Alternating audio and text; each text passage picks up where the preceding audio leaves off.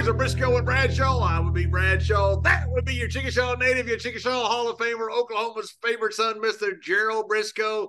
And in my business, I was so lucky to work with so many great guys from The Undertaker to Big Show to Booker T, Eddie Guerrero, John Cena on the wrestling side and on the referee side, Nick Patrick. And this man had most of my matches. And I'm such an honor to share a ring with him because I knew his uh, father and his uncle incredibly well. It's the most famous families in the history of professional wrestling, the Hebner family. And he is Mr. Brian Hebner. Brian, welcome to the show. Well, thank you, boys. Jerry, good to see you as well. And I'm trying to figure out if this show can be any more entertaining than our exchanges of text that we had earlier today. I don't doubt it. I, I, don't know. Sometimes you know those keyboard warriors like JBL, they get rolling. You know, they're two uh, a thousand miles away. He ain't scared of nothing a thousand miles away. But if we were across the hall from each other, I guarantee you, the tone of the text would be a hell of a lot different. Well, of course it would. I'm safe from you right where I am. I know you can't get to me. So, hey, Brian, let me. So, Brian, to share with our audience, I was flying from DC to Vegas, and I was trying to get the captain to unleash the contents of the lavatory onto the state of Oklahoma when I was texting you guys. And yeah. man, you know what? It was a Texas pilot, and he miscalculated Oklahoma and did it right over the panhandle of Texas yeah, I told you boys to behave when we got on here tonight. This is no. Oh, okay. Hey, Brian, man, great to have you on, man. We we've been wanting you on. We've had we had your old man on uh, before. We got some wonderful stories about about your family, your family history. Just take us back a little bit. You know, when did you realize? Tell us a little bit about your high school days. Were, were you an athlete, or when did you did you get ribbed by your friends when when they realized who who uh, Brian Hebner was? Um, really kind of interesting. Um, yeah, I was a very good athlete, as a matter of fact. Um, my uh, my two best athletic sports were uh, baseball and basketball, believe it or not. Wow. And um, baseball was my best. That was where I really excelled. I was a catcher, and um, you know, as far as going back to being a kid, uh, I get asked this a lot, and believe it or not, I actually envisioned in my mind that I was going to be a wrestler for quite a while. Um, and then my dad kind of made me look in the mirror, and I was on some stuff called Body by Birdseed, um, which is a non generic drug that basically says you're a skinny little fuck and you're not going to be a um, so uh, wrestling became more of me visualizing and saying, okay, well, maybe I should be smart like the old man and maybe think about this refereeing route. Because me being a wrestler is not going to work. Because uh, I used to travel with my dad up and down the road back in the Crockett Cup days uh, on the on the on the big school bus. I don't know if he told you guys about it, if y'all remember the story, but he drove around in this big blue bus. He would buy a big bus that was yellow and he painted the bitch blue. And um, he had cages strapped on each side for each side of the ring. And uh, the whole thing was gutted out and had the old ring and all the posts and all that stuff. And we had a little area in the front that was boxed in uh, with a fiberglass so we could look and see if everything was situated and not flying around and all that. So I would go to all these towns and help my dad set up the ring and some of the boys would come in early and they would work around with me and play around with me and i was like literally taking bumps like at like six years old seven years old um, and it didn't hurt then but as i got to like 10 i was like damn this shit hurts. No way.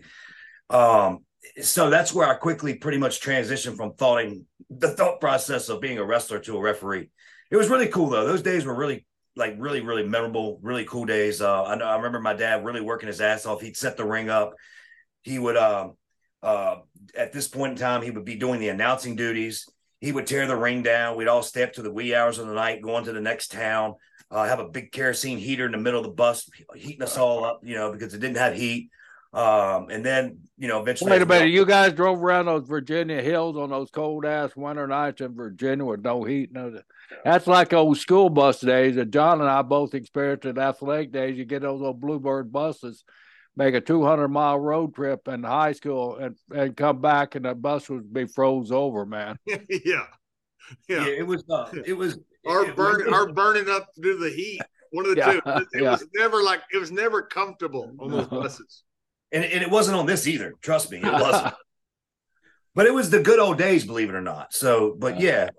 But um, as far as school, um, everyone kind of knew I would say from my late elementary years on through, uh, who my dad was, who my uncle was, and that kind of thing. And and really, it was it was it was looked at as cool. Brian Brian's got a cool ass dad. Um, yeah. Look, he's on TV. Uh, always questioned all the time. It just got to where it is like it is now. You know, when you're done with it, you hate talking about it. You know what I mean? Um, but I only got heat a couple times, and that would be the obvious ones when um, their superhero Hulk Hogan lost his belt and the uh, Montreal Screwjob is when I took a lot of heat. But other than that, everybody loved me. Well, wait, yeah. wait. What about, what about the first uh, twin screw job? Where, how old were you then? It was I don't forget what it was the late '80s, right? So, yeah. So uh, if it was the late '80s, I was right around uh, that 15, 16 year old. So I was so in the when when when your uncle came, Dave came in, and the evil twin. Your dad came in and, and took your uncle's spot. The the, the evil twin, the evil twin night.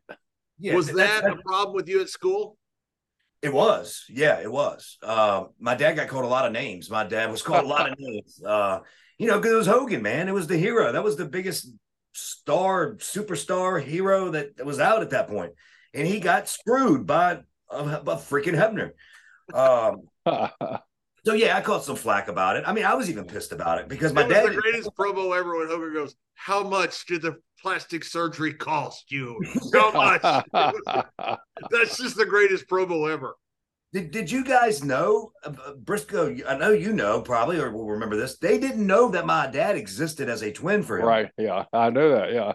They were doing auditions trying to find guys that looked like David, and I don't know who it was. I don't remember the story with who it was that came through and went, uh, "Vince, you know that David's got a twin brother." it was crazy.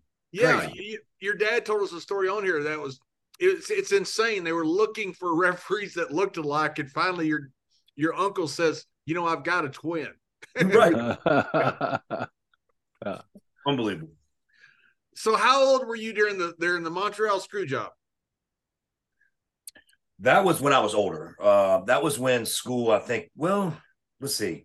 Yeah, because that was what ninety six or so, right? Ninety six or ninety seven. I'm not sure. I can't. I can't remember. It was ninety seven. So I, actually, I was graduated from um, high school. So yeah, yeah. So eh, that was okay. I mean, um, you know, it was just weird. It was just really weird. Um, the whole thing for me was whole weird, just really weird. It was a bad. Did, did he have heat with you?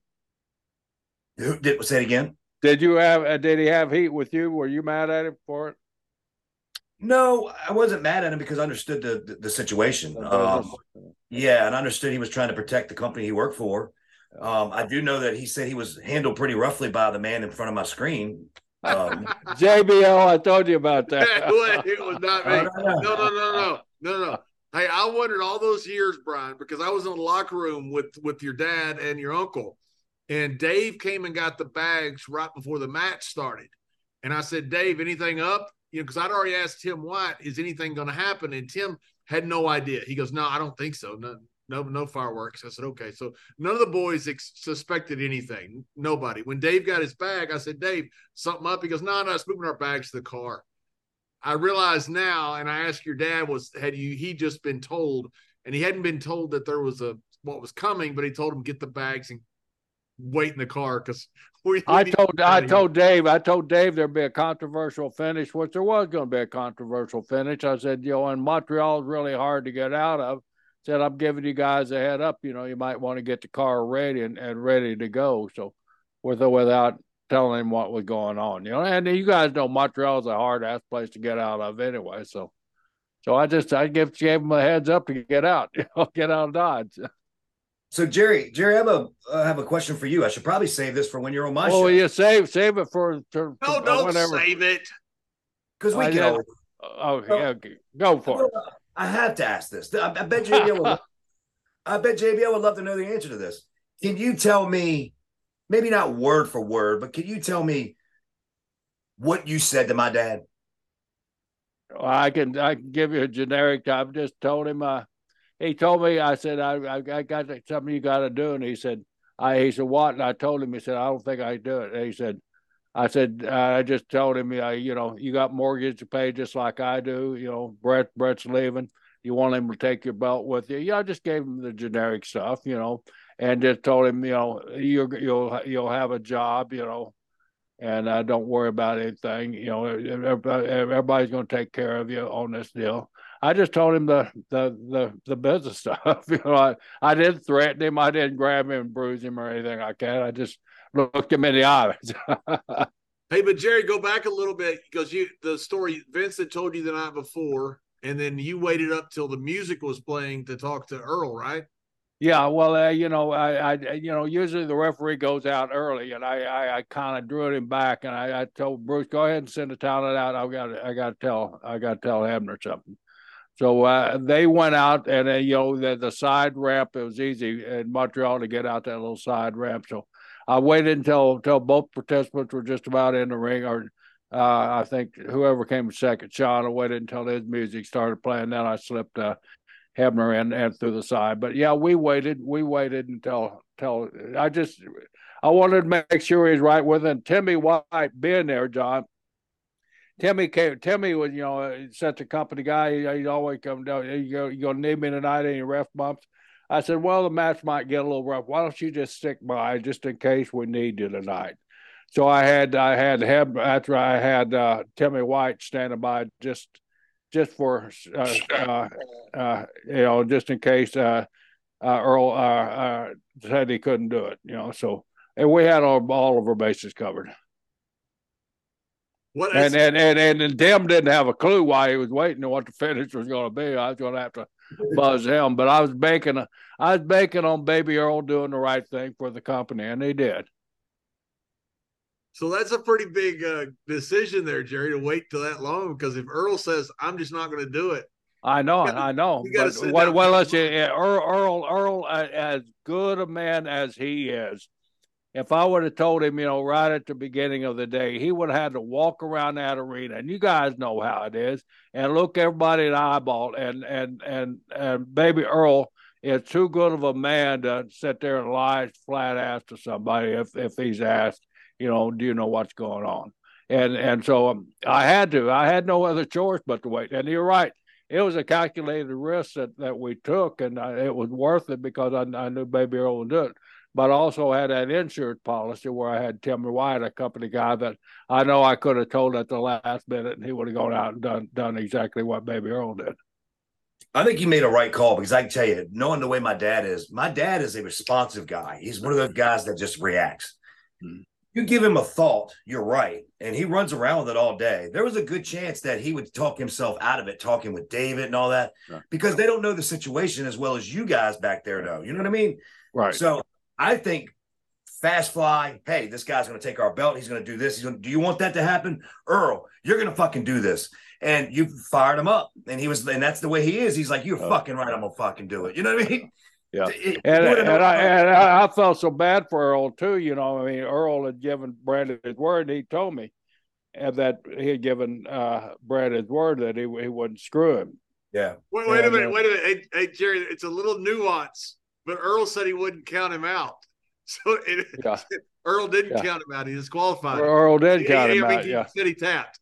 Yeah, yeah, yeah. He did the tap, but that yeah, it's a little nuance there. But I, I you know, and and Earl's like I said, I mean, there's nobody better than than Earl Hebner, and uh, and uh, and a guy to his word and everything. So I just wanted to make sure that that he was okay, and uh, you know, he was the first one I got out of the damn ring too. I mean, he I didn't have to access him. I mean, he he looked like Usain Bolt bolting out that damn ring down to that parking. And like once again, you guys know you got to run down. You can't wait for that big ass freight elevator. You got to get down those steps.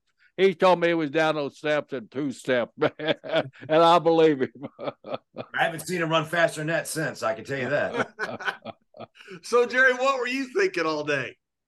I, I, I it was, it was, it was around thinking this whole place is going to melt. I stayed away from everybody I possibly could. I had a couple of matches I had to had had to run, and I did my matches, and then I just found me a a quiet place where I could kind of sit, you know, away from all everybody because I didn't want to talk to anybody. I mean, my my best friends Bruce Pritchard and Jim Ross and Pat. I couldn't talk to Pat because Pat, you know, he would he would lose it in a second. You know, at Jim, I didn't want Jim involved. Uh, I, you know, the knowledge of what was going down, and Bruce sitting there running gorilla I did. I didn't want Bruce Bruce to take any heat either because he had to, you know, he had to have everything on his mind to get that gorilla job done the right way. So I was basically by myself. Jack Lanza was the really the closest guy I came to talking to that night and kind of just get because he said, "Man, you look tight. You look really wound up." And I said, "Yeah." I said, "I said, uh, you know, it's been a, been a long weekend for me. You know, I just gave you some excuses." But I almost, well, I know I could trust Jack because we all could trust Jack Lanza. We all know that, you know. And, uh, but you know, I, I it was it was tough. Every once in a while, I'd pass Vince, and I'd sit there with he and I would talk to each other three or four minutes just to kind of ease attention and everything. But that, other than that, I didn't talk to anybody that whole damn day. And and Vince had asked you, did you talk to Earl yet? Right? A few yeah, times. Yeah, he asked me two or three times that I talked to Earl, and I said, no, I haven't. You know, when you and it was like everybody, when you go talk to him, when you what what you know. I said when when it gets when the timing is right, you know, and that was, that was I got to give Vince credit. He, he he kind of threw it in my plate and it said take it, and I took it, and uh, and uh, he let me do exactly you know what what we needed to do, and uh, and didn't question anything at all, you know. And so I, I felt appreciative of that. That's the last thing you want if somebody questioning your your deal after you spent months of night worried about it, putting it all together, you know. But Shawn Shawn was a nervous wreck, and I told Shawn during the night, that's you and I, you know, let's don't talk a lot, which we didn't talk a lot anyway, you know, during the day. Pat, well, that was Pat's match. And so, you know, we just kind of let Pat, Pat handle the match. And, and, uh, I'd, I'd ask Shawn, we all set, you know, spot all set, when are we going to do it and stuff like that, just so I, I had a deal. But it was always in passing. It wasn't sitting down with him in public like I was planning something out with Shawn. And we're, we're running Hebner's uh, show tomorrow night, too, or whenever it is. Don't let's talk. Let's talk about Hebner. Yeah, don't you just call it a showdown, buddy? That's called roughing it up with Brian Hebner. Come on now. Oh, oh okay, oh, roughing it up. oh my goodness. Where'd you go? Who come up with that name? A Canadian or you? No, that was me. That was me. That was you. Huh? Yeah. I thought. Yeah. Awesome. You know what though, Brian? I always thought your dad got the worst bum rap out of all of that because he was the last guy on the chain you know, he he wasn't the one even close to making a decision. You know, he got put in a position where he either had a job or he didn't have a job, and and no matter what you think about right or wrong, I I thought your dad made the right decision, and I I always will. But that I've always thought it kind of sucks that your dad got the, some of the blame for this because he he certainly wasn't the one going. Hey, by the way, I think I'm going to uh, just count Bret out here. Did Did you ever ask him what happened and and uh, the story? Did, did did he tell you the story? It was it pretty? Is it like my story? I'm telling you how it happened, how it went down, or what? Yeah, very very much so. Um, the only thing that was a little different, little, and it's because there's two parties and there's two different people as far as where they were emotional wise. Was he told me it was much more of a harsher conversation, not you yelling and and it wasn't you yelling and screaming and attacking I him. guarantee it was, it was. Well, it could have been, but I'm not. I'm not. I'm not saying it was. Uh, you know, at the beginning, it was real calm. I think as as the time as as probably Shawn got in the ring and Bret's music was playing and time was getting down, I might have got a little harsh with him. I don't know, but you know that that's just conditions. but yeah, I mean, other than that, yes, the, the, mechan- the me- mechanics and everything's all the same, no, basically. Uh, yes, absolutely, one hundred percent. Except for the fact Mr. Brisco being so nice. I, yeah, that that was that was not told to me that way. That wasn't told to you that way. so, Brian, during this time that, like, say, all this happened, you're out of high school now and is this when you're starting to get in the business? How did the progression go of getting in the business? Um, well, honestly, it, it, it worked this way. So I started doing some indie stuff, nothing major. Okay, just little spot shows around my area. I didn't go far. I don't have any great stories where people can say, "Man, that was so hard for you to do." You know, nothing like that. Going down, you know, twenty miles down the street, um, things of that nature. And, and um, then it became where my dad trained me, and it was where WWE was allowing me, WWF at the time was allowing me to do house shows up and down the East Coast that I could get to. And I would work all these house shows. Um, it got to where, in my opinion, I got to where I felt really comfortable and was really getting good. And Jack Lanza noticed, and he was in a meeting, and Jerry, you might have been in the, the meeting, I don't know, uh, where he had said, you know, guys, I want to just say that, you know, Hebner's boy has been working some of these shows. I think that he's ready. I think that he's ready. Uh, I know we need a few reps, and I think that he's ready. And um, so basically, I came in WWE and didn't work. Believe it or not, I was in WWE. A lot of people don't realize this. I was in WWE for two years before I was even seen on TV wow. because my dad didn't think I was worth it. He said, "You're you're the shits." so, you know, so I had to go through all that crap, and I, I must have worked more Saturday Night Shotguns than any referee in the world. Um, but uh, that didn't stop me from getting the abuse that I got from Jerry either. Uh, wait a minute. So wait, I, I, got well. Wait a minute. I wait a minute. I got to ask him a question. You were trained by your dad. How? Uh, what do you set up four ropes in the middle of a, a damn cotton field there in Virginia? And uh, and I mean, come on. How do you get how do you get trained by a referee, being a referee? One, two. You had to teach a guy to count to three, or what? Well, you got to remember, you got to remember, I, I, was an athlete. Okay, I was I was an athlete, and my well, dad. It takes an athlete to be a referee, a good referee, anyway. Yeah, exactly. But my dad always told me the whole time I was way more athletic than he was ever in his life. That's for so, sure. I'll vouch for that. If you're an athlete at all, you're more I'll vouch for that. Athletic than an Abner twins. so sliding, the simple art of sliding was never a problem. I was a baseball player, so that was never a problem. Sliding in position was just natural to me. That kind of stuff was natural. Cadence and counting was natural to me. He would how teach about me. The, how about the cartwheels? Well, you're the one that taught me those. You're, you're the one that taught me those. and, and, and, I've got a great one that I don't hope I don't know if you remember or not, but anyway, I will, we'll get to that in a minute, I guess, if you want. No, go ahead, go ahead, and tell it. Is it a cartwheel? No, no, no, much better than a cartwheel. Yeah. So I was in the ring with Howard Finkel, and Howard did not like to be touched. Uh, he did not like to be touched, Hated which it. hated it. And a lot of a lot of people are like that. But Howard was one of these OCD guys. It was like, don't fucking touch me. I kept creeping over to him because Jerry's going, get over there, get over there. and I'm like, and I'm I'm waving in the camera like I'm trying, I'm trying. And Howard's sensing it. He's going, get away from me, Hebner, get away from me. And I'm like, I'm like, I'm not, I'm not doing anything. I really need to tell you something. They want you to say something different. I'm making up all this shit on the fly just so I can do what I'm supposed to do so I don't get yelled at when I get back to Gorilla. So he says, I want you to tap his head and grab his ass.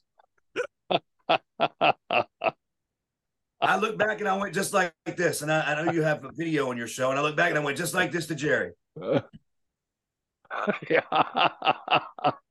and I'm shaking my head profusely. He went, God damn it. If you don't fucking do it, you might as well not even come back here. so I go like this. And I went, Howard, I'm sorry. I patted him on his fucking head. He was all worried about his head. As soon as he went up with his hands, I went down to his ass and smacked him on his ass. he did not like anybody messing with with his head at all. I, I did the old pat, like the, the pat on the head, like yeah, like that. And, and, for anybody watching that doesn't understand what's going on, you as a referee had the earpiece in, and Mr. Brisco doing the time in the back of the gorilla position, they call it, could talk to you through your earpiece, but you couldn't answer it. He could see you, so he could shake your head no, but you couldn't answer. There were times where Jerry he would get on the thing when the big show started and the other people would try and do things and all that. They were doing trials. Everyone, when I went out there, said, Jerry, Brian's going out. And he'd come up and hop on and fucking gorilla. there was there was another time that was actually really classic. The the Samoans, uh, the the three three count. Uh, yeah, they were they were just getting started. They were obviously because they were working with me. I wasn't on TV yet. So they were just doing their stuff. They hit their finish, and it was uh uh gosh, I'm drawing a blank. I'm sorry, guys. Aki, uh Hickey? Yes, yes, yes. Sorry. Yeah. So he hits his finish, and I do two cartwheels, jump down to the mat. He turns over, looks up at me, and goes, What the fuck's wrong with you? Just like, why'd you do cartwheels, Abner? Because I was demanded so. was that part of your part of your age? Uh, was that part of your training with the old man? Not at all. you know the best part, Brian, is Vince one time came down there and goes, Why is the referee doing cartwheels? Here he goes, I don't know. Just around. Oh, I'm, I'm, I'm, I'm totally sure. Did anybody ever talk to you after when you did them afterwards, or any anybody ever react to them besides the talent to ask you what the fuck are you doing? I mean, the, the, the fans would be like shitting on me. I mean, they'd applaud the hell out of it though. I mean, it depended on what I did. Like the cartwheel to the finish, they were just like, "What the fuck, this piece of shit." hey, Brian, Jerry has had people to cup check Chimel during announcements. I, have done that as well. I don't think there's any Jerry. I, I, bet you I've done more for Jerry. So tell the people about Mr. Briscoe having you cup check Chimel and what cup check is. Well, um, this actually happened several times. This has actually happened several times. Yeah. And I think it, it, when we were sitting back in Gorilla, it was the greatest thing ever to hear it go cup check Chimler. Everybody's watching a monitor. Everybody's we can't wait to see what's about to happen. it's a great. It was so entertaining. I, I, did so many dark matches uh, with WWE that I became a pro at anything he asked me. um, and that's what made it so great because that, the, that, that I got comfortable probably a year in because I realized, okay, I'm doing what Mr. Brisco's asking me to do, and I'm not getting any fucking heat. All right, so now I'm starting to feel okay. so he gets me with Chimel, does me to do the nut check. So I I don't even walk up to Chimel. I'm sidewalking, you know, to where I'm not looking walking at him. He's doing his thing, trying to get his shit in like he always does. Uh, doesn't even notice I'm there, and I just lean back and just smack him with the backside of my hand. He barrels over and everything. he had the mic so close, he went, "Oh!" Everybody heard it. you know, I was just trying to relieve a little tension. Everybody knows how how how hard you guys work all day long. And the stress is there, and you need a little tension uh, release there. And a, a, little playing around with Chimel never hurt anybody, man, except Chimel. But yeah, Chimel, you you you were the best at getting Chimel too. You wouldn't just tap him. I mean, oh, you would you'd, oh. you'd, you'd not and, and, the best part, Brian, it was most of the time you would get him when he was making some big announcement. yeah. right in the middle of the speech, and you walk by, whack. it was we everybody in the back laughed, laughed, falling over laughing.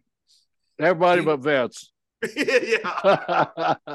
well, what's, what's, even worse is that I travel with Chimel, and uh, he, he will tell me, I, I swear to you, better give me a promise you're not going to fuck with me tonight. I don't care what Jerry says. He goes, or you can ride with Jerry when you're done. were you like Brian? Were you overseas when when I would have Chimel wave the American flag and get him besieged with drinks, beer, spit on everything? So I what I what I started doing was one time I, I just to screw around. So like the Iron Sheik would say, "Don't chant USA." I got on the microphone. I was just horsing around. I said, "I'm going to sing God Bless America," and I sat there and sang "God Bless America." God bless America. I sang the whole song. The place went ballistic. I couldn't believe it. You know, I, I couldn't believe how much heat it got. So then I thought, I'm going to get a flag, you know, in all these foreign countries that we're in and have Chimel go around ringside with the while I sing God Bless America. So, what do you think the fans are going to do? They're going to throw stuff at Chimel carrying the flag. And Chimel's in his tuxedo. He's all dressed up. And every night I'd have him with that flag go around ringside and he'd come back just drenched with every, everything he could. He would always tell you, he would always tell you too. Bradshaw just had this thing cleaned. Just had it clean. Which is the worst thing you can tell me. Exactly, because you go go clean it again. I won't do it anymore. I won't do it anymore. Whenever I'd get heat, somebody throw something at me, I'd go stand right by Chimel and I'd hook his arm where he couldn't leave, and I grabbed the microphone and go, "Don't you dare throw anything else." Next thing I know, everybody's throwing all kinds of stuff on me and Chimel. And, and so, way, did you, did you travel with Chimel most of the time on the road? Yeah, it was me. Uh, it was me, Chimel, and Korderas, and then of course we transitioned to the uh, the the uh, tour buses. Remember when they put all the ring right. crew on the buses, and um, that was um, I would when the, when I when I started riding the buses, I got a, kind of a cool luxury because I wasn't um, on ring crew anymore, but I got to ride on the ring crew bus. Uh, it was simply because I was such good friends with those guys, and uh, that was when Jr. moved me to full time referee. So you know, but it was cool that I got to ride on that bus because I had a bunk to sleep in. I had, you know have to worry about traveling, rental cars, and all that stuff. So pretty. Tell cool. us about the conversation when Jr. brought you in and, and made you a full time referee. Okay, well, I'm going to tell you the whole truth, the real truth, nothing but the truth. okay. Because I can't get hired and I can't get fired, so fuck them. Uh, by the way, did you boys know that I'm retired? I, I don't referee anymore. I didn't know. Congratulations. Congratulations. Yes, sir. Thanks. Yeah, I, I, retired from Impact and wrestling as a whole last year, so that's why I'm not worried about what I say anymore. Um, why? You're young. I mean, you know, the thing is, JB. John, when, when you made as much money as the Hebners had, you don't you don't need to work. There you go, Jerry. That's what it is. And and still in and, and still in rock hard shape. There you go. Uh, but anyway, uh, I was having some issues with, um, and I'll just call it out: Jack Pat, uh, Jack Doan, and and uh, uh, Patton having some issues. Uh, I was always being hated on by those two. They thought that you know I was being given matches because of this and that, obviously, because my dad, my dad wasn't even working on the shows and we did it on purpose. He worked Raw, I worked SmackDown. We never did it. We never worked together at all in WWE. We never traveled together in WWE, none of that stuff. But they kept on messing with me and, and fucking with me and all this bullshit. And I'm I'm one of these type that I'd rather fight than talk about it to somebody, you know. Uh, but I knew I couldn't do that because I'd lose my job um, I did threaten them and said, if y'all want to do it outside somewhere, we could do it outside. But then, of course, I figured they'd run their mouths back to people, which they did, like little bitches.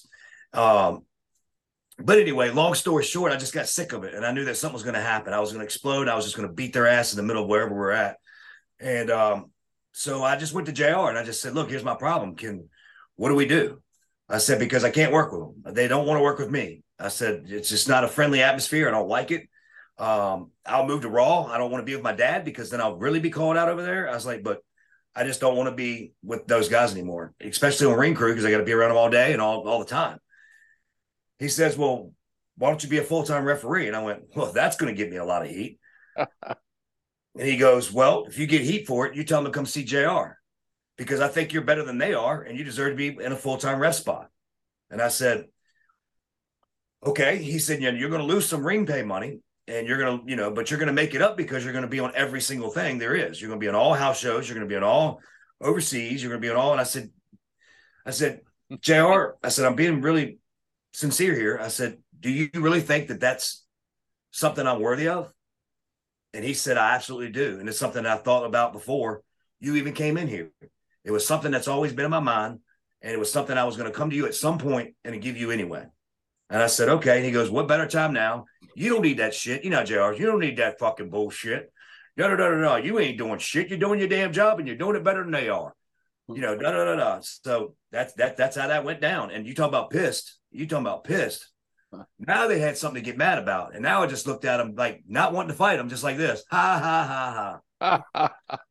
so you were taken out of the bus at that time? You lose you lose your seat on that ring crew bus? No, because the uh the the the the, the point was they they ended up splitting them up. Uh-huh. And I had people like JBL. See, me and Chioda also had a problem, but me and Chioda are good. The, ours was a ours was a competition. that, that was it. it was, we, we, had no problem with each other. Yeah, you two, you two were the ego kings of the referee generation there. yeah, I mean, you know, we we both cared deeply about what we did and how we did it. You know what I mean? And we had some issues with sort of like Chimel. Yeah, yeah, yeah. but but yeah, so, have a big ego. He got a big everything else too. That's right. Hey, is Jim, yeah. Jim the most entertaining guy in the world? Uh, no, no doubt. I could sit around him for 48 hours if I could stay up. He is. He's on a. I'm on a text thread with him. He's one of the. He's the funniest, consistent guy that I've almost ever been around ever, ever. We had him on the podcast. We almost got canceled because everybody hates him. Uh. We do too. But, but he's. I had him on. I, a, JBL. I had him on mine, and I was like, "All right, I can't even believe you're on here and why you're on here." He was. He goes, Hebner. Let's not be stupid and silly about it. You want it because of ratings, because it's Chimel. I, I've had people ask me, "Did you really pay Chimel to come on your show?" I was like, "I'm not answering that. Uh-huh. I'm not gonna. I'm not gonna. I'm not gonna stooge either way because I don't know what he said. I have a feeling I know what he said. Exactly. Exactly. But but uh, to, to finish up that one story real quick, and then yeah, I'm yeah, move. please do. I'm sorry. I, no, no, no. You're good.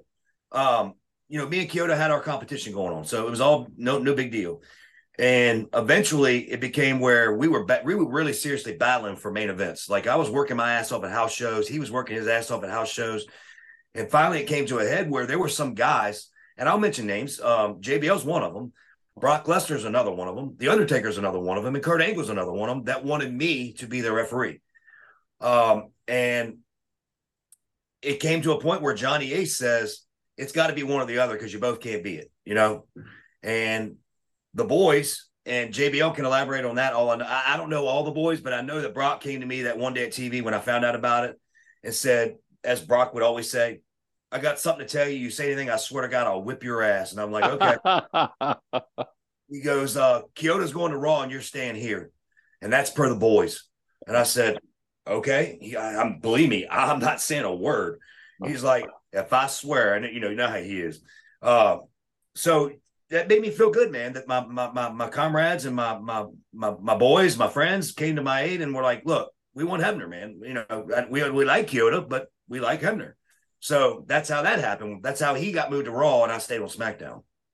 Yeah, that all that's true. And I don't under I don't know all the stuff that Brock and Taker and those guys. I did talk to him uh, during that time, and it was believe me, it was nothing, one hundred percent nothing against Chioda because we no. loved Chioda. I loved working with Chioda. I thought he was a great referee. I just enjoyed working with you, and I enjoyed being around you. You know, I enjoyed being around your dad. You just kind of fit together. Everything worked fine. You know, I was able to relay messages. You know, because a lot of a lot of people don't understand, which I don't even know if they, you know, since matches are more laid out now, so much was called through the referee to the opponent that you had to have a guy that you you knew well, that you spoke basically the same type language with, and and you know Chioda could do it too. I just felt very comfortable with you, Brian, and and it, it worked really well. You know that that's something that people don't realize is how important uh, what what guys like uh, Brian and Chioda do, and the other other referees do too. They work their asses off, but they're that that third or, or fifth guy in the ring who just relays messages. Goes, we all get out there, we get smacked up the, uh, beside the head, we lose our th- train of thought, and those referees are right there buzzing yep. you just to just to bring you back to the, the, same page as everybody else, and it's so important. And when you have a good one like like like like, like we had we had we had a locker room full of great referees as far as I'm concerned. But uh, and it was know, a collaboration. it was a collaboration. I'm sorry, Mr. Brisco, cut you off. It was a collaboration, Mr. Brisco. You know how it worked. You know when you had a referee that you really trusted. Right. Yeah. That, that referee, you might tell him, "Hey, be sure and have the get the mic handy. I think I'm gonna do that. Well, it's so much continuity, right? I mean, you you're, you're involved in them every night in house shows, and then the, all of a sudden a big pay per view match, and if somebody wants to sign another referee, you've had that continuity where we all all all of you are flowing on the same page, and you know that. So you're you're exactly right. It, it's just that camaraderie and that, that continuity and and, and the referees that you got to have consistent sometimes and because like the referee might say something like part of the ring uh, rope has come off or something, not not the rope itself, but something like tag rope or something. A referee that knows that you might use it will tell you. You, you know the yep. rope the rope is the tag rope has come off, or, or they'll tell you something that you might have forgotten, or they might think is better. And with a referee that you trust and understand, you're just like, got it, and all, you see how it fits into what you want to do, and all of a sudden the referee has called part of the match just like you have, and that's a collaboration that's pretty hard to find among referees that are really smart guys like like Brian is and like Chioda is in fairness in be fair. So, you know, so Brian, what was probably the most bizarre thing that JBL ever had you do in the ring? I don't think we can talk about that on here. yeah, we can. we can. We can certainly talk about Brian Hebner turning into Pat McAfee out there in the ring. Because yeah. You you you telling me, I telling you. Uh, oh, come on, Brian. let, let, let's spill the beans. Come on, Brian. What well, is it? I, I, I could tell what happened. You know, it, it, was after the video aired with me giving Eddie's mother a heart attack. And the first night or the first weekend, the next weekend after that video aired, Heat changed. And Brian's out there with me. We're like in San Bernardino or something. It's 99% Latino wanting to see me die. And Brian, Brian's the only white guy in the arena with me. so true. And some fan jumps in in the ring after me, and Eddie Guerrero goes after the fan because he said he screwed up our match. I'm going, Eddie, I'm the I'm the heel. I'm the one that has to fight the fan, not you. He goes, he screwed up our match. So I grab Eddie and I look around and Brian has punted this guy's head off. it's just, I mean, it looked like a Pat McAfee Ray Guy punt. This guy's head goes flying back. Brian kicks him again, punches him, gets him off. The guy never made it in the ring because of Brian. And uh, I don't know what the guy was going to do, but Brian certainly saved whatever happened. The referee, the you know, all the security comes and, and drags the guy out. There, there was another time that um that I remember this and never forget it. Um, it wasn't the same night, JBL. It was another night we were in Mexico somewhere, I believe. And now I want to explain this because y'all will agree. Do y'all do y'all watch today's wrestling at all? Occasionally. Yeah, yeah, some. Okay. There's no real, real heat. You know what I mean? There's no real heat. Everybody loves everybody, it seems like to me. Um, a few exceptions, but there's no real heat. JBL was a was a able to generate real heat like back in the day that you hadn't seen in such a while, um, especially with this Eddie feud. And this heat was amazing, like amazingly, like it was scary heat. Um, we're at this show, and me and JBL meet in the back before we go out. We go everything. He's like, just you know, just you know, we'll just be on our heels to toes. We'll just keep on da da da da. Uh, but yeah, we had extra security all the time, and we were constantly yeah. on alert for fans coming in the ring. Yes, and yes. Brian Brian was basically my only protection. yeah, right. I felt like it. So JBL, I think himself was overwhelmed with the heat in that building, and I wish I could remember where it was at. It got dark. It got dark. It felt like the building was falling in our like I don't I don't understand. Like I've never ever been in a ring, and Jerry, you're gonna kill me for saying this because back in y'all's days, heat was real, but he brought it like that again. But it was so real, it scared the shit out of me. And I believe because I've never seen JBL and I've seen him a thousand times, I believe he became a little worried because I'll tell you what happened after that. Once again, I said we met in the back. We talked about the kind of a strategy kind of thing, whatever. He gets in the ring. He comes right to me. He doesn't even do his gimmick entrance. He comes right to me. He goes, I'm going to look hard camera the whole way, and you're going to look the opposite hard camera the whole way. I got this side, you got this side, because this shit is fucking crazy. I remember that very well. uh, and I was just like, so I turned, I, I, I, stopped being a referee. I turned my back on JBL and everything and just watched like a fucking security guy. I was like, all right, I got to watch this shit. It was, it was crazy. It was crazy, but I will give him props because I, I have never seen it since then, and I've never felt it since then. That was amazing. Hey, hey, hey Brian, you, you come up with old school just like just like we both uh, all of us did, you know. But the heat, the heat generated. I mean, we worked so hard to generate that heat, and it felt so damn good, even as a referee, because you've been a part of that build. It, that's got to be something because you know your your ass is going to have just as hard a time getting out of the ring as, as that hill does, and and you got to be his best friend. You got to watch his back, and he got to watch your back. But the friendship that you develop in doing this stuff, I mean, wow, it it, it take, takes a lot, doesn't it?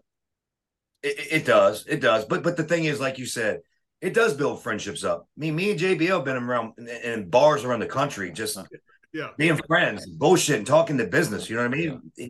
He didn't have to invite me. You know what I mean? He didn't have oh, to do had, that. We had so much fun. We had fun in and out of the in the ring, out of the ring. We had a, we had a great, great. I love Brian. Brian lives. It was so much fun. remember one time I'm cutting a promo. Brian goes, John, we are the only white people in this building. You should shut up now. Because Brian knows if they come in the ring, he and I are together. He he works so hard. I mean, he was working hard to be a heel, but he sometimes JBL would get overboard and forget. You think? You think? And I go, I just go up there and I just to the side mouth and everything. You got to remember where we're at. Stop that shit. I won't get out of here tonight. yeah, yeah. One time we were in, I were in Japan. You maybe the referee and I I'd broken my foot, or and and I they put like a steel thing in the bottom. I had a, a no holds barred match with Undertaker, and they made it a no holds barred so that I could, we could go through the crowd because I couldn't I couldn't walk. I you know I hurt my foot, and I, I hit uh, Taker with this cane and he said, Did you take this cane from that old man? I said, Yeah. he, he said, You're the best. I remember I remember you took uh, a hat off of somebody. You'll remember you'll you'll remember in a minute. You took a hat off somebody. You were so pissed. You were acting all friendly to them at first, and yada yada yada. And then you just turned on them, took their hat, and you stomped on it. I didn't think anything bad about it. And then you just looked at me, you went, That's a five hundred dollar fucking hat. do you remember that? What kind of hat yeah, was that? Yeah, yeah. What yes, hat I do. Yeah. Well, And the one of guy those, so those 15 star Stetsons or something like that. Oh, yeah. Yeah. Yeah. And, and JBL knew. He knew. He wasn't stupid. He he said he he knew he was gonna crush that hat. He knew it. Although those things stick out like crazy because they're so creased and they're so so well done and everything. Yeah, JBL probably took a look at it and I'm gonna get rid of this thing, man. He he got a better hat than I do. It was insane. We had some good times. That's it's unmatched. There's those days are never gonna happen again. uh, speaking of Taker, did did you have any uh, experiences with Taker that you can share with us? I had lots actually. I had lots of experiences with him. Yeah. Um, my my my best that I can remember. We me and him had a heartfelt talk. Uh, we were in San Francisco or going to San Francisco where there, where that bridge is. What's the the San Francisco bridge? Bay right? Bridge, Go- Bay Bridge. Yeah. The Bay Bridge of the Golden Gate. Yeah. Yeah, yeah. Me and him had to catch a flight. I had actually worked a Raw that night. He was on SmackDown and he worked Raw as well. We did a Raw match versus SmackDown or whatever. So we had to ride back together, and uh, we didn't have to. He asked me if I wanted to, and of course, I'm not going to say no. um, so I'm in the car with him. Um, he's got beer, and I'm like, "Can I grab some beers?" And he's like, "Well, how many are you trying to think about?" And I was like, "We might want to hit a store." Uh, so he does. He hits a store. He's like, I'll, I'll buy it. He's like, I just don't want you drinking all my shit. And I'm like, okay. Um, so the wind and the weather was terrible that night. I mean, terrible. Uh, and they were treacherous warnings and stuff like this. And um, anyway, we we get all buzzed up where we're not even caring about this weather. Our car is about to flip over going across this bridge, or whatever, and we're just talking nothing but wrestling, nothing but passion, nothing but just shit that the boys don't even know that they like. It was unbelievable. It was like I was talking to God in a wrestling heaven. You know what I mean? If that makes sense. Like it was just shit that I've never heard before. I was being exposed with so much information, and I am a sponge. I am a sponge. You know, Kurt Angle will tell you I can memorize a match better than he can, better than half the boys. Um, I would just take everything in. It was uh, Jerry. The, the the point to this, so it's not elongated. I don't know if there's anybody that's ever talked to him on that level with with with a few, with a few of these in us where he let loose. Um, but we had the conversation that I think anybody in this business would go, wow. "Wow, you are the man. You are the man." Just hearing you describe it makes me feel that way. I just, you know, sit with Taker and just uh, absorb that knowledge that the guy has. He has such a deep appreciation for the business. A lot of people, a lot of people know how Taker feel about our business, but having that one on one that you had with him, man, that is a memory right there. It's it's it's uh he he he cares about the little things that people don't think about. It's and those little things go so far. And he was just describing them to me.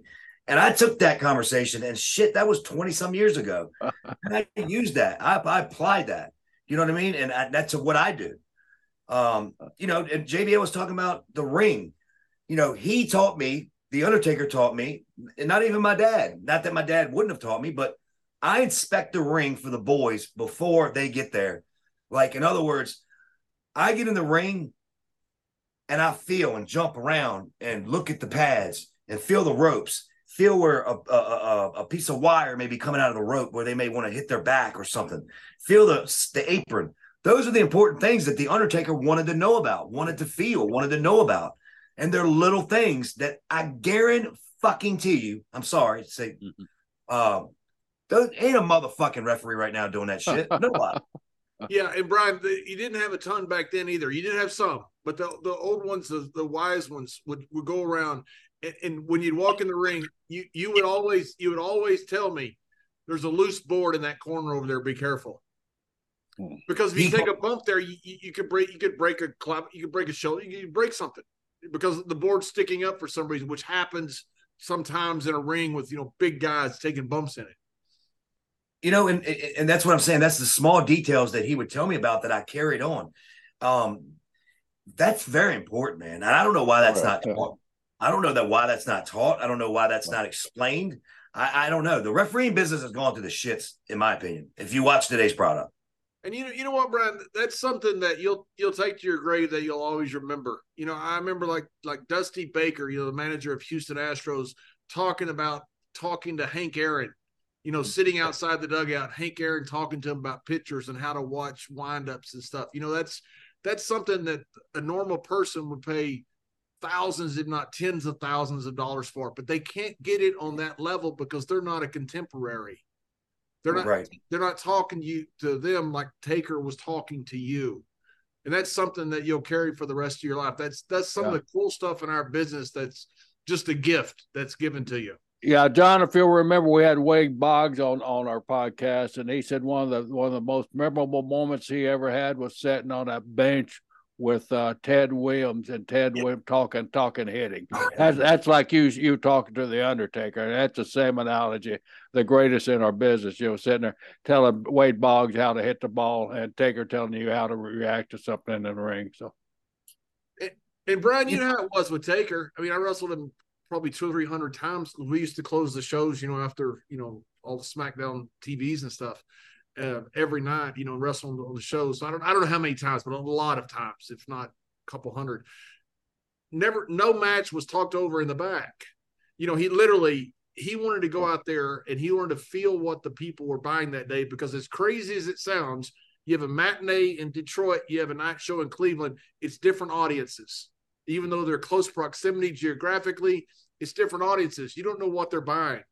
And you always go out there with just an open mind. Go, you know, and I knew he'd figure it out. I had no doubt he's going to figure it out, you know, and especially especially in those dark matches after the TV taping. I mean, those things you guys go out to go 20, 25 minutes and just constant uh, movement, but none of that stuff is rehearsed. None of it's talked about because those matches, those, those dark matches, are usually made you know, after the fact, after the show goes goes off the air. One guy not might not even know who the opponent is coming out there, and then like uh, like Earl uh, Earl and, and Brian there, they got to relay relay what we're saying over the over the headset to you guys, and you guys got to jump in and do it right, and it takes all three of you to do it. You know, uh, you know, JBL. I remember this too. I remember like this is just one thing. I remember a lot, but I'm saying, but this is one thing I remember about Taker, and even you. He did the uh, the the, the top clothesline, uh, the uh, walk across the top rope, and yeah. the crowd didn't respond the way he wanted, and he went, "Well, fuck, they didn't pop for that." he went, "Cut me off," and you went, "Cut you off? You just hit your fucking gimmick move," and he was like, "Cut me off, god damn it!" And you cut him off. I mean, that's yep. how he thought. That's how he thought. He just thought, "That's not what I wanted. I'm gonna go another direction." Yep, and go another direction like that. And you know, the few guys can do that. I mean, you know, you're just not talking about just today. Few guys can do it back then. You get out there, you get it because one move set up another. You know, yeah. not necessarily the whole match, but you knew one move set up another. So Taker does the old school that sets up the cross eyes, sets up the boot coming off the ropes. It all sets up one thing and another. But when something didn't work, he broke the whole chain. Yeah. So okay, let's he, just do something else right now. Yeah. Yeah, you cut him right off. You, I'm not. You didn't do it right away. You were like, "What? Cut you off?" Yeah, I wanted, sure? sure, I wanted to make sure I heard it right. but you know, that's one of the reasons we wanted, you know, guys like you out there and you out there. I mean, just because you needed that, you needed a person you could trust. Always trusted to, to know what was going on. and stuff to be relayed because information had to come at you from all directions because you're you're living by feel at that moment. God bless his soul. Do you remember the blade in LA that Eddie Guerrero gave me to give to him? Yeah, absolutely. Yes, I, I saw it. Black Bart used to call that the old business blade.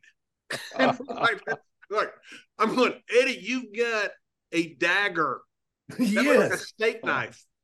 Uh, describe it to us, there, Brian. What did it look like? Um, it looked like a very bit of little tape and a lot of a lot of metal. a lot of metal, little tape. and I'll tell you this, I didn't know it, but uh after Where'd you, know, keep I, it? Where'd you keep it? Well, he gave me two. Um, I'm old school. I, I, I usually keep them in my mouth. I couldn't do it in my mouth Wow. because there was nowhere it. There was nowhere to put it in my mouth because there was too much fucking play. So I put both in each pocket, and um, I I put the best cap I could on it, you know. But uh, so I gave him the gimmick and uh, got to the back. Of course, he was wasn't doing well after that match because he lost so much blood. But uh, I wanted to check on him and all that, and then finally uh, they reassured me he was going to be okay, and I went to ahead, you know, to change. And uh, I when I pulled my pants down, there was blood gushing down my leg wow. uh, that blade had hit me several times in that other leg be- because there was no there was no I couldn't cap to stay capped. It was just too big of a blade, man. I don't understand why he did that, but I, I do, I, I do, because he told me beforehand he had he had juiced earlier, like a few months earlier, and it didn't come well because he had a lot of scars over his head. You know, you know, like a lot of the old school guys had little scars on their head. And Well, he got he wanted to make He he wanted to make sure and get deep enough, and that's why he made that. Well, we used to call him the business blade, and he had that. bit Somebody the next day got a steak knife and put a little tape around the handle. Said, "Hey, look, I found Eddie's, I found Eddie's blade." it was like a Gary Hart blade, huh? that's, that's right. Yeah. Yeah. it, it, it was something that was that was another very special moment me and JBL shared together. That and then Eddie, uh, that was uh, we, we sold that bitch out. Not not me, but Oh, yeah. the- the- yeah, yeah, you too. I, I remember that night. Uh, that was the the most grotesque night I think I've ever. Everybody knows how how wheezy I get all over that stuff. I was I was just about throwing up just looking at the guys out there. I've never seen so much blood in a wrestling match, and I've seen some of the biggest with Dusty Rhodes and Joe LeDuc and guys like that. But Eddie Guerrero and JBL when they got that color, man, there was nobody got it like that. I, I- I'll tell you one little secret. I'll tell you one little secret about that. Um, that not not only that night, but majorly that night. I'm like you, Jerry. Um, I have a very weak stomach. I gagged the rest of that match the entire time I counted. Really?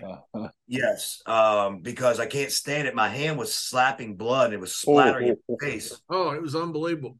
and blood has a smell. Blood has a Yeah, smell, blood has a drink smell. Yeah. and uh, I don't like that shit, man. Uh, I, I I don't. Um, yes, it was. When you would grab him and put him in a hold, and I would ask Eddie, I would go. I, I swear to y'all, I'm not lying. If you go back and look at video on it, you'll you'll you'll pick it up.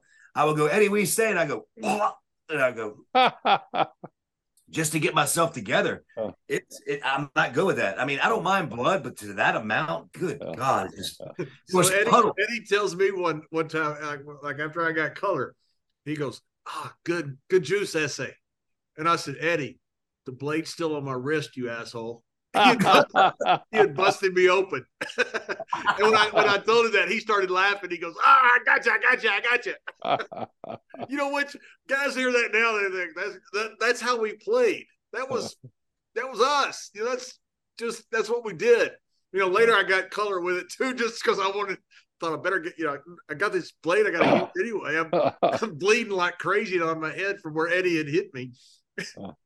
You should have cut your wrist.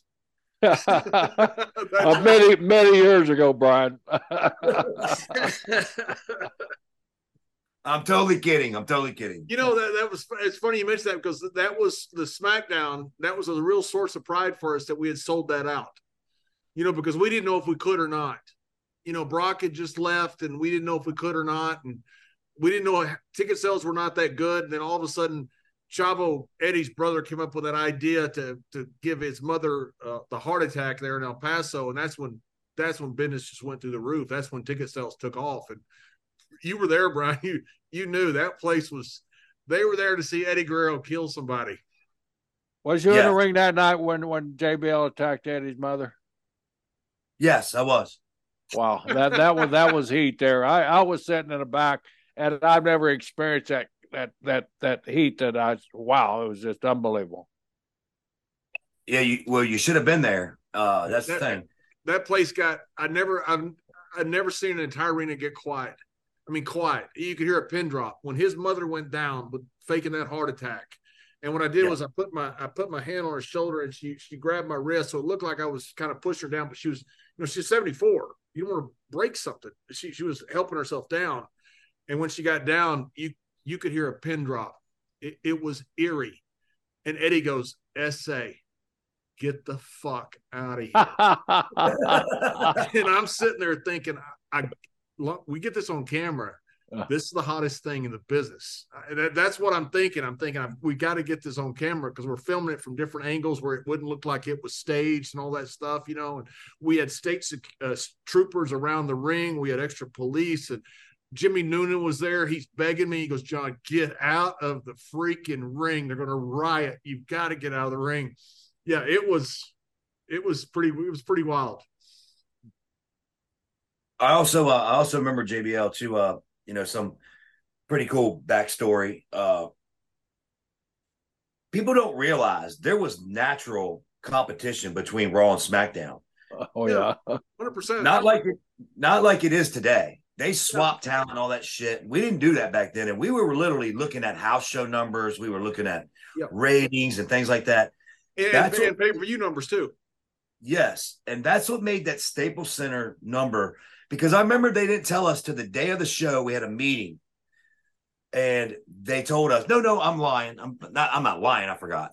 Um, they told us at the SmackDown taping that that Sunday coming in, we sold that bitch out, and that was to give us all this like because no one, like you said, thought we could do it. No and one. that's and that was the cream of the crop for that brand. And that's when that brand like really went to another level. Um the competition was real though. I wish it was like that now. I think that make the product better.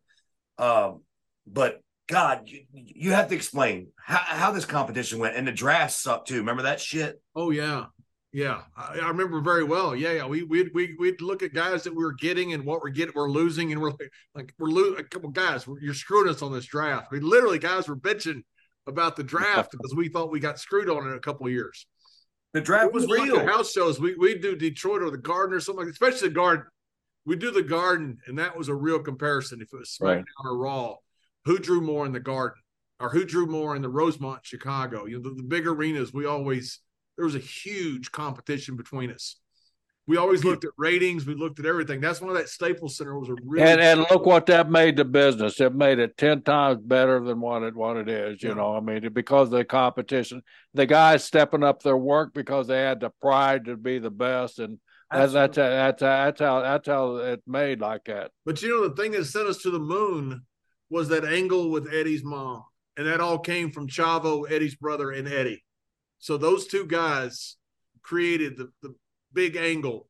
Now, I know Bruce had a lot to do with it, Vince, and everybody had a lot to do with it, but those two guys came up with the idea to come up with that angle. And that's what launched us into the, to the stratosphere.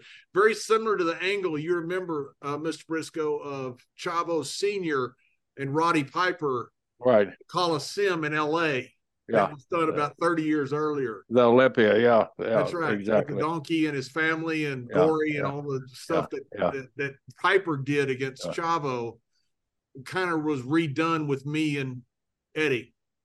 Well, you got you guys uh, they had the perfect ingredients in, in that match, and uh, you know with with Eddie's heritage and you being at uh, Loudmouth, Texas. I mean that's real life in, in Southwest Texas, uh, and it, it really really is. I mean you know, and, uh, so I, I think that that's the people could see the clarity in it and the reality in it. You know that's that's life. And you guys, you guys wouldn't be able to do a lot of that stuff today, man. I'd take us off Oh. air in a minute. Eddie called me one day, Mr. Brisco, and told me, like, I got one for you, essay. Tell him Uh-huh. my ancestors come over here in a boat, not an inner tube. you're going to get me killed. He goes, no, no, no, it's good shit essay. Good as shit essay. I said, okay, okay, I'll say it. I mean, you remember Brian? Eddie used to give me lines all the time. He loved giving me lines to make people mad. But what made it right and work is that Eddie embraced it. He wanted this to work. He wanted this to work. Yeah. I honestly feel, JB, I don't know if you feel this way, and if I'm if I'm hurting you a little bit, I, am not meaning it that way. You have to think about what I'm saying. He wanted to get you over. Yeah. He wanted to put you to another level, in my opinion. And he was so willing to do it. And it didn't matter at what cost. It didn't matter at what cost. And I think he did. I uh, mean, yeah, I, have said several times I owe literally hundred percent of everything that I had with JBL to Eddie Guerrero, hundred percent. Because if if Eddie and Chavo had not come up with that angle, and you got to understand what that angle did, you know that angle got oh. so hot that a month later they put the title on me, and I held it for a record length of time. So that title came off of Eddie. Eddie gave me the angle that took the title off of him, and he was okay with that he was so proud of what I was doing as a as a champion. He'd tell me all the time. He, he always called me. He, he watched all my matches. You know, he was just a different guy. He was a wonderful human being. I actually uh, I traveled with him a little bit too, um, and this was during those times.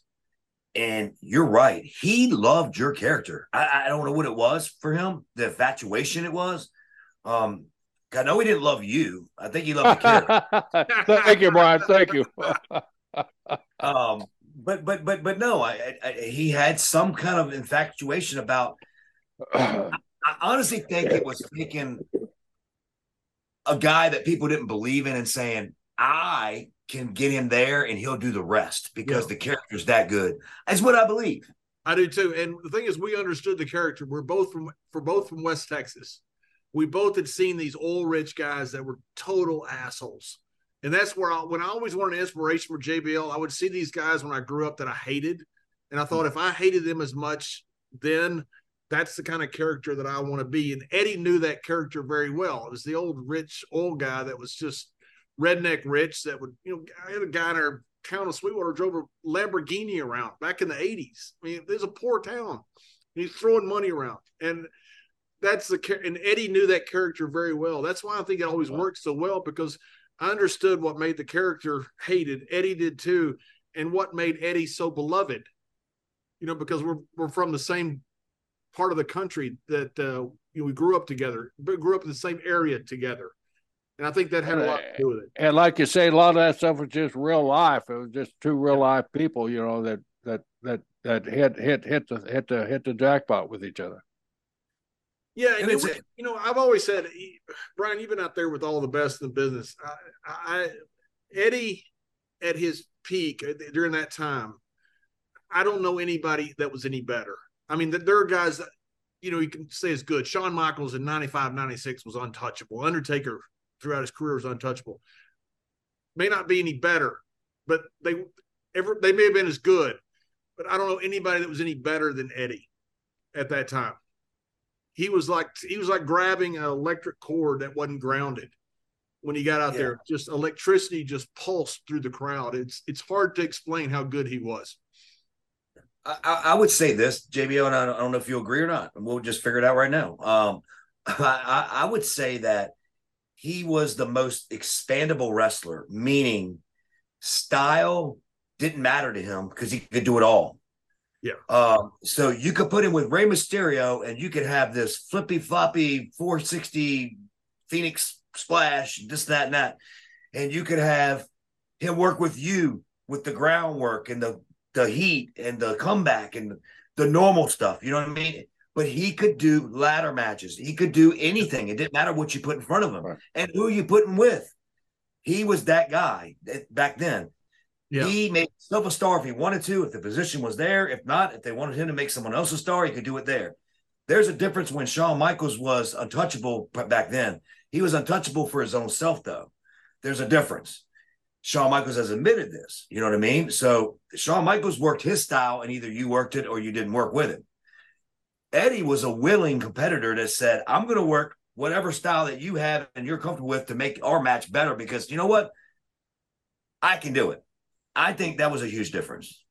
Yeah, and, you know Eddie was so, so smart. Like Taker, you know, we never we never called a match. That whole match we, with the Staples Center, we didn't we didn't call that. We called that out there in the ring. You you were there. You it was it was I was I remember Pat, when Pat brought the finish. It, yeah, tell us that what their story where where, where yeah, Eddie said, "I don't I don't like what they're doing. Just we'll just do it." And we you guys went to Pat to give give yeah. you guys credit. I, you I didn't go to, into business for yourself. Yep, so Pat came to us with a finish idea and he laid it out and I, I, could, I was looking at Eddie and Eddie didn't say anything.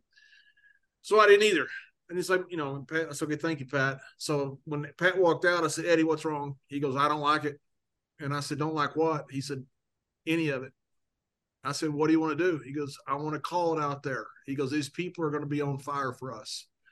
And I said, okay. So I went and pulled Pat aside. I said, Pat, can I talk to you?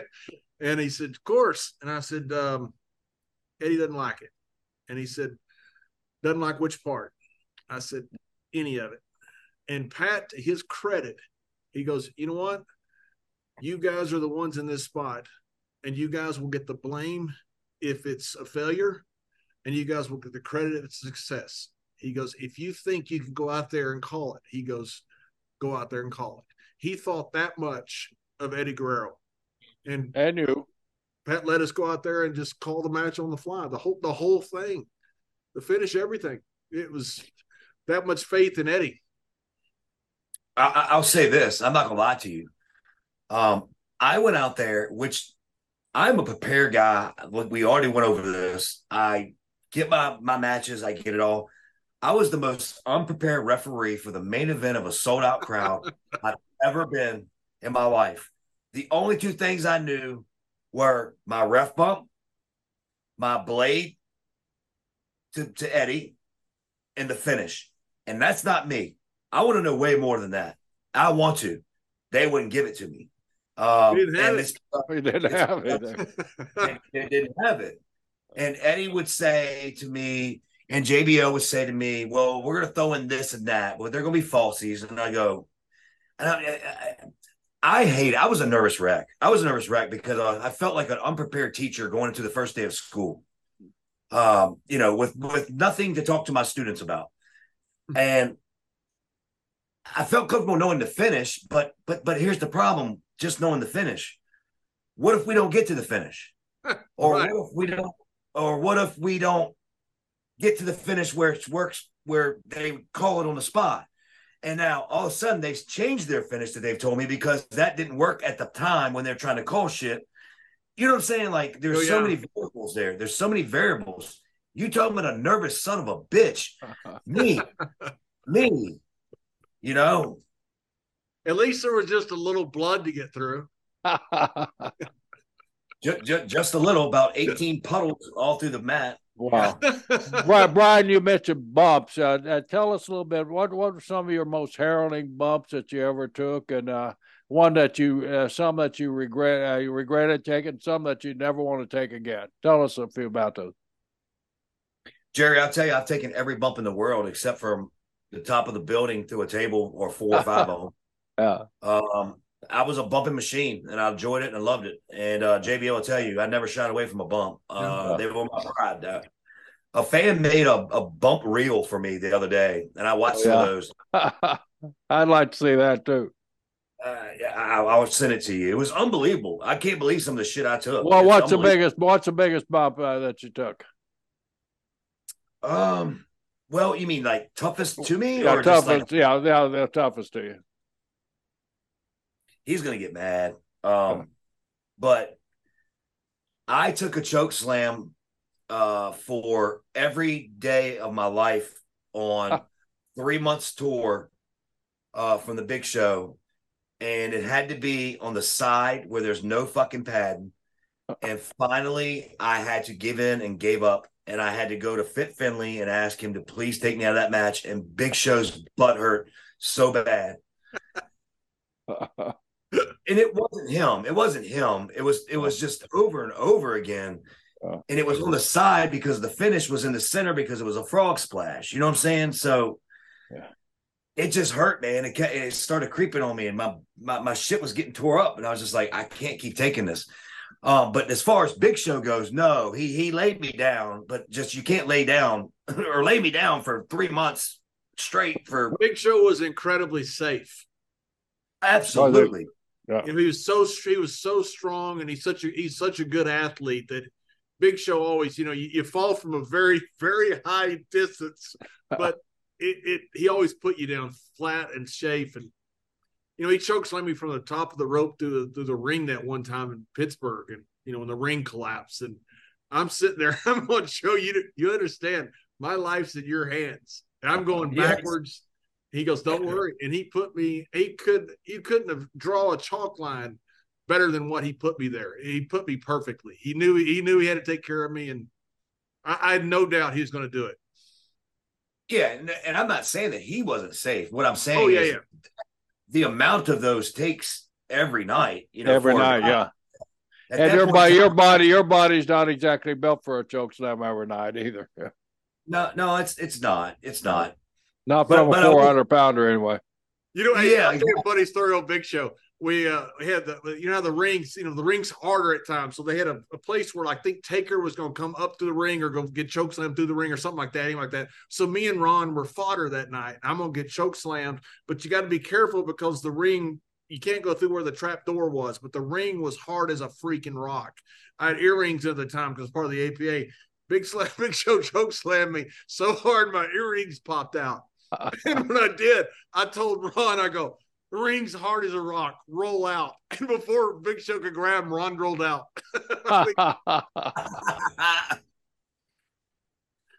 hey Jerry, I, I, I'll tell you this one. Here's a here, here- here's one that was pretty good. Um, this is my ingenious stupid ass. Uh, so, like I said, I'm athletic, and uh, Taker came to me one day and he said he wanted to. He, let's see, who was he working with?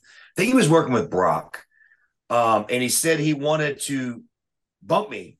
And he said, "Get figure something out for me. I, I, I'm lost. I don't want to do a squish in the corner." I said, "To me either. I don't want to do a regular ditto." Da, da, da, da. He said, "I want something creative," and I said, "Okay." I said, "All right."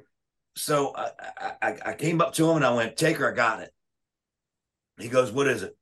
I go, "It's not a squisher, but it's going to look like one, but it'll be different." And it, now it's done all the time, so now it doesn't sound ingenious, but uh, I, I, you're going to put him in the corner.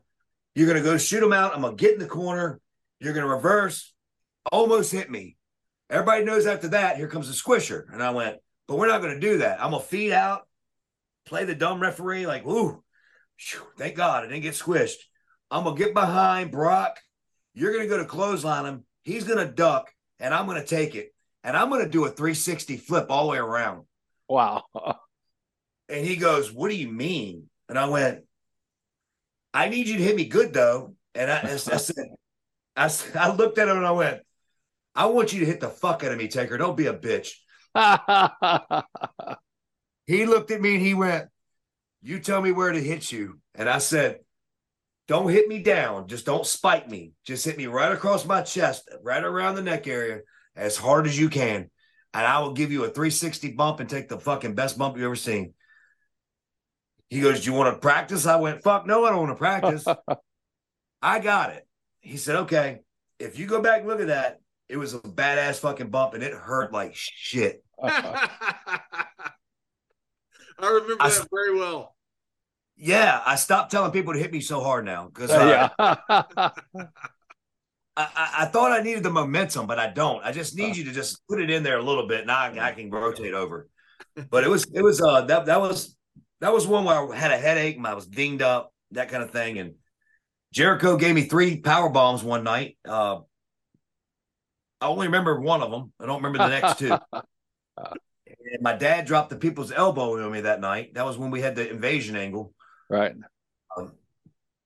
But I'm taking some shit, man. It's unbelievable. I've gone through tables. Oh, okay, I've- tell tell tell us this and uh, tell us the absolute truth and don't kiss the guy's ass. But how stiff were the clotheslines from hell? well, I've taken a lot. He was good to me. He was good to me. He was. He was good to me. He hit me up high. He hit me up high. I swear. He he didn't. He didn't drop me down.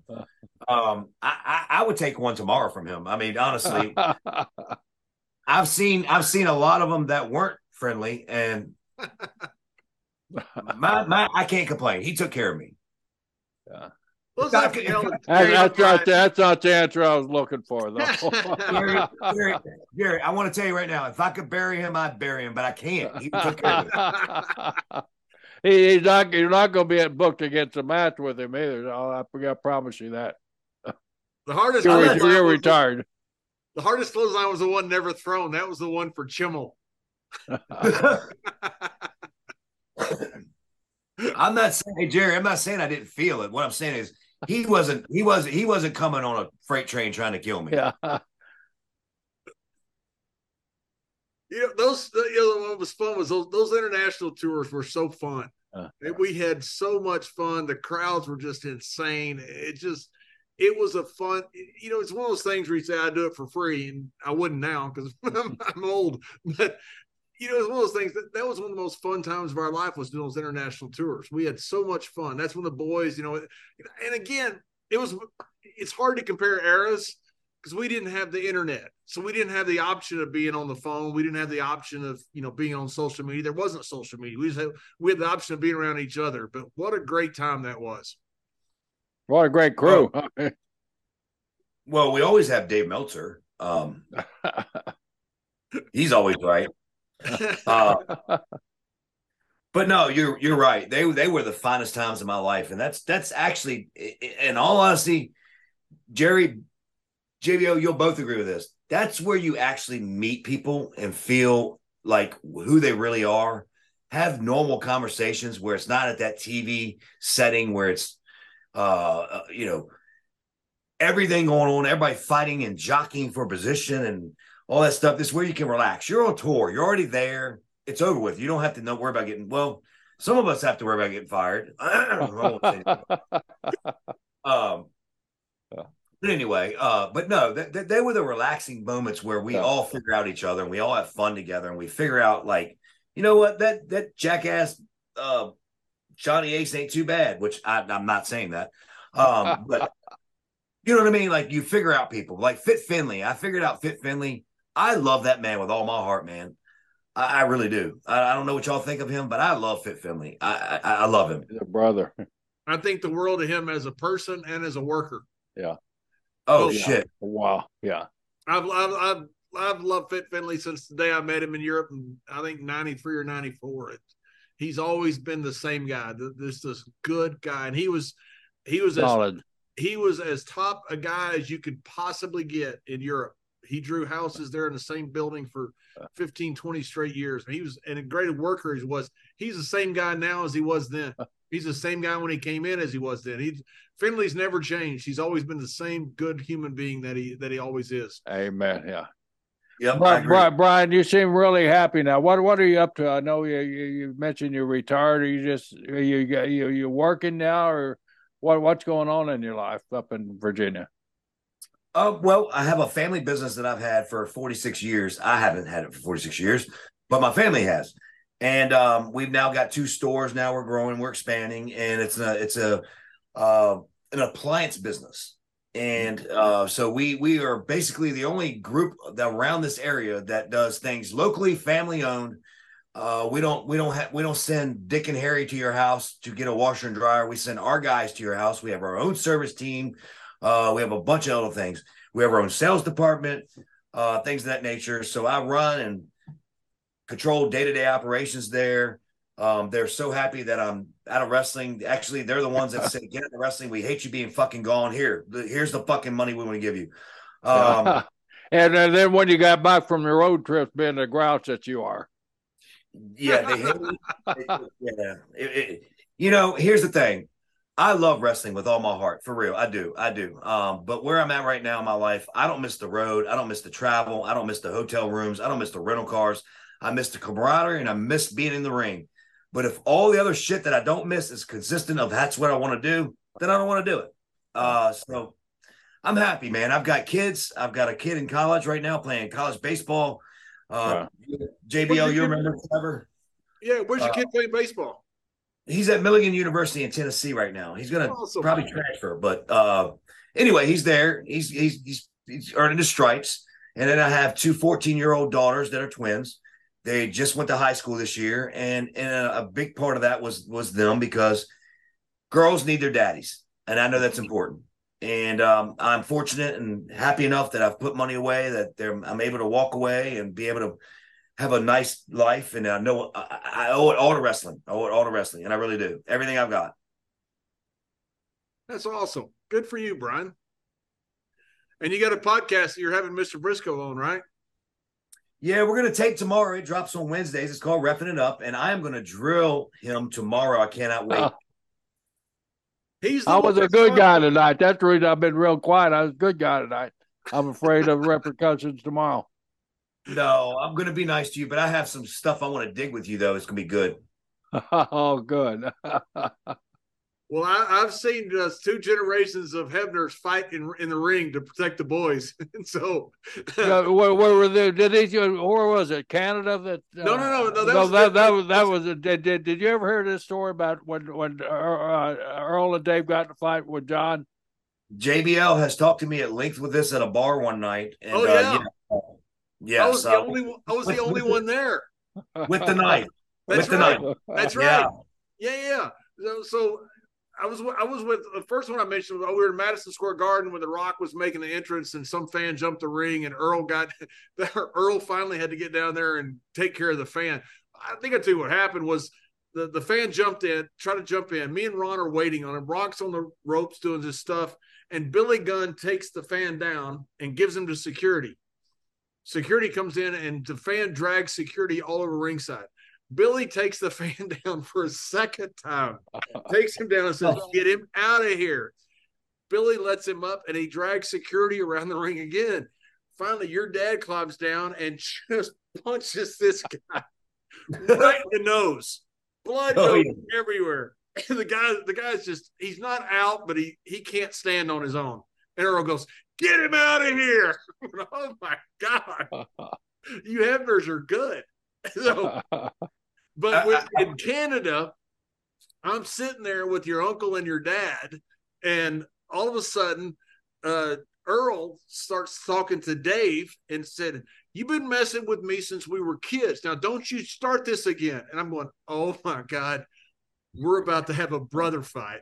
and, and so Dave says something back. Earl says something to him. Now, all of a sudden, stuff's coming up that's 30, 40 years old. They're talking about when they were kids, or about this, about that. And all of a sudden, Earl punches Dave. Bam! Just like he hit that fan in the garden. So they go to fighting. I'm the only one there among the boys. So I separate, they're in a restaurant in Canada. I separate them. I said, Earl, stop, stop. Earl, that's your brother. Earl goes, John, I'm, I'm, I'm, I'm sorry. You're right. That's my brother. He was suckering me in. The minute I go, okay, and when I when I look down, he punched him again. I said, Earl, stop it. So I look down, and your uncle now has got a knife, and he's about to cut Earl. I'm like, oh my god! But it's a butter, it's a butter knife. It's not like a steak knife. Gonna, oh god! Dude, gnaw him to death. so he got this knife. Earl's mad. They're, everybody's drunk. I'm like, oh my god. yeah, I've the Hebners, the Hebners. That's all I can awesome. say. I, have seen a bunch of them, man. A bunch of them. Well, there, there, there, there's one little story I got to tell you. This involves Bruce uh, Pritchard. Um, he had come down to uh, TNA, and I'm, I'm working a house show, and uh, D'Lo Brown is the uh, agent um, obviously, Bruce is not there. Um, I'm in my old school mind, okay, and uh, Austin Aries comes down, who has some decent heat, not no JBL heat, but he's got decent heat. And uh, this kid stands up and he's just acting like a fucking ass. The security does nothing. Um, so I walked down. Well, I didn't walk. I jumped out of the ring and I go over to the fan because the security had just pushed Austin Aries back. Never even fucked with the fan. I'm like, what the fuck's going on here? So I go over to the fan. He stands up on the barricade and like, so now he's like six five or some shit. Stands over top me and I'm like, dude, leave him alone, man. I was like, you know, whatever. He goes, hey, fuck you, and spits right in my face. He spits in my face. This was not even that long ago. Remember when Bruce was at TNA? Oh yeah, yeah. Right. I stand up on the barricade and headbutt that fucker right in the face. He's juicing, bleeding, all this bullshit. I just turn around, jump back in the ring, and Austin Aries goes, Thank you. Appreciate it. long, long story short, that was the last day of the tour. And of course, D'Lo Brown rips into my ass. He goes fucking nuts. We got to take the fan backstage. We got to give him t-shirts. Da da da da. D'Lo made me go at this place we were at was tied to a bar. He made me go to the bar with this fucking fan and buy his shit, which I did, which wasn't a problem. I understood, but I was pissed though, man. But anyway, um, so I paid for the guy's shit. I get back home. I land in Richmond the next morning. Check my phone. There's a message. Didn't know who it was from. It was Bruce. Hebner. What the fuck? this isn't 1988 anymore. You can't jump out the ring and fucking hit fans. I understand you're protecting fans. I mean, your boys, but god damn. call me when you get this. So I call, so I call him. I call him and I'm like, I know I fucked up, Bruce. Brian, I respect what you did, but it's different. We're 2021. He's looking for a fucking lawsuit, I'm sure. And I went, well, what do I need to do? Well, nobody's going to know about this. This was like in December. And he says, I'm going to suspend you with no pay for the rest of the year. He goes, and that's only three shows. And I went, okay. He goes, and then I'm going to decide to bring you back the first week of January when we have shows. And I went, so I'm good. He went, stop doing that shit. It's not no more. and you're thinking, I got Christmas off with pay. Yeah, with pay. no, well, no, no, no. He, he he didn't pay me. He didn't pay me. He said I only missed three shows of pay. Uh-huh. And then January I come right back. But I just did like fucking 20 days that I get paid for for Christmas. That's all good. Bruce is the man. I love Bruce. Uh, Bruce is awesome. Yeah. Bruce is awesome. Brian, man, go ahead, John. I'm sorry. I'll, I'll, tell you a quick story about a fan, Eddie Guerrero. You may have been there in Winnipeg when Eddie beat up the fan and Chavo jumped in. Well, anyway, the I guy pours a beer on Eddie. So Jack Lanza had friends there in Winnipeg, and he goes, "Hey, John, would you watch the show for a bit? I got to go talk." to friend. I said, "Okay." So I'm sitting there watching the show. I, I'm not doing anything. You know, I'm telling guys when to go. Wait, wait, wait, wait, wait JBL, wait a minute. One second, one second. You said you said Jack Lanza had friends in Winnipeg. yeah, he had, he had, friends everywhere. But good. Yeah, Jack had friends. Yeah, yeah, yeah. He did. so Jack, I'm sitting at the curtain. Guy pours a beer on Eddie, I, and I, I mean, I've been this like two minutes since Jack's left. Eddie gets mad and punches the guy, jumps over the rail, and starts beating the guy up. Well, his friend, his buddies try to help him. Eddie starts beating them up too. So I'm sitting there going, "What the hell do I do? I can't go out there. I'm Eddie's yeah. nemesis." So I'm like looking around. Chavo's there. I said, "Chavo, help your uncle." Chavo runs out, jumps the rail, and hits the guy closest to Eddie. Now it's Eddie and Chavo beating up everybody. so, You're oh, dumbass. You're dumbass, no, Texan. No, no. Finally, security gets it settled. I'll get it down. Jack comes back like a few minutes later and he goes, Everything fine? I go, Oh, yeah. He goes, Any issues? No, nothing. I've been an agent for two minutes and I had a huge fight. A few That's weeks great. later, they, they, they said, Did anything happen in Winnipeg that you didn't tell us about? there could have been something. right, right. That's awesome, dude. I mean, the stories are like forever, man. You know? Yeah, they are. A lot of fun. Well, Brian, I know you got to go because you got to get ready for your big podcast with Gerald Brisco. Huh. The I've actually got look. These are this is what I got for tomorrow. Like I got sheets. I got. Holy shit! Up. He'll he'll try to blow the screen up and cheat. Yeah, I I got I got the answers right here too. I, I sent him the link. No, I'm just kidding. Hey Brian, thanks so much for coming on. Hey, thank you, boys. I, I really do love you both, man. Um, I really appreciate the the respect y'all didn't have to give me. Um, hopefully that I earned and uh, It's all earned. Not only I- respect, we love you. Yeah, we love you, brother. You're, you're one of us. So I love you guys too, and I really do appreciate it. It's been an honor, and I was actually, believe it or not, was actually looking forward to today all day long just to see both of you, even including JBL. wow, you, you're you're hard up for friends, there, Brian. I'm sorry. You did send a text saying you were going to knife me. That's that's not true. well, you take care, and I'll, I'm looking forward to seeing you tomorrow or whenever the hell we're on. Uh, all right, thank you, buddy.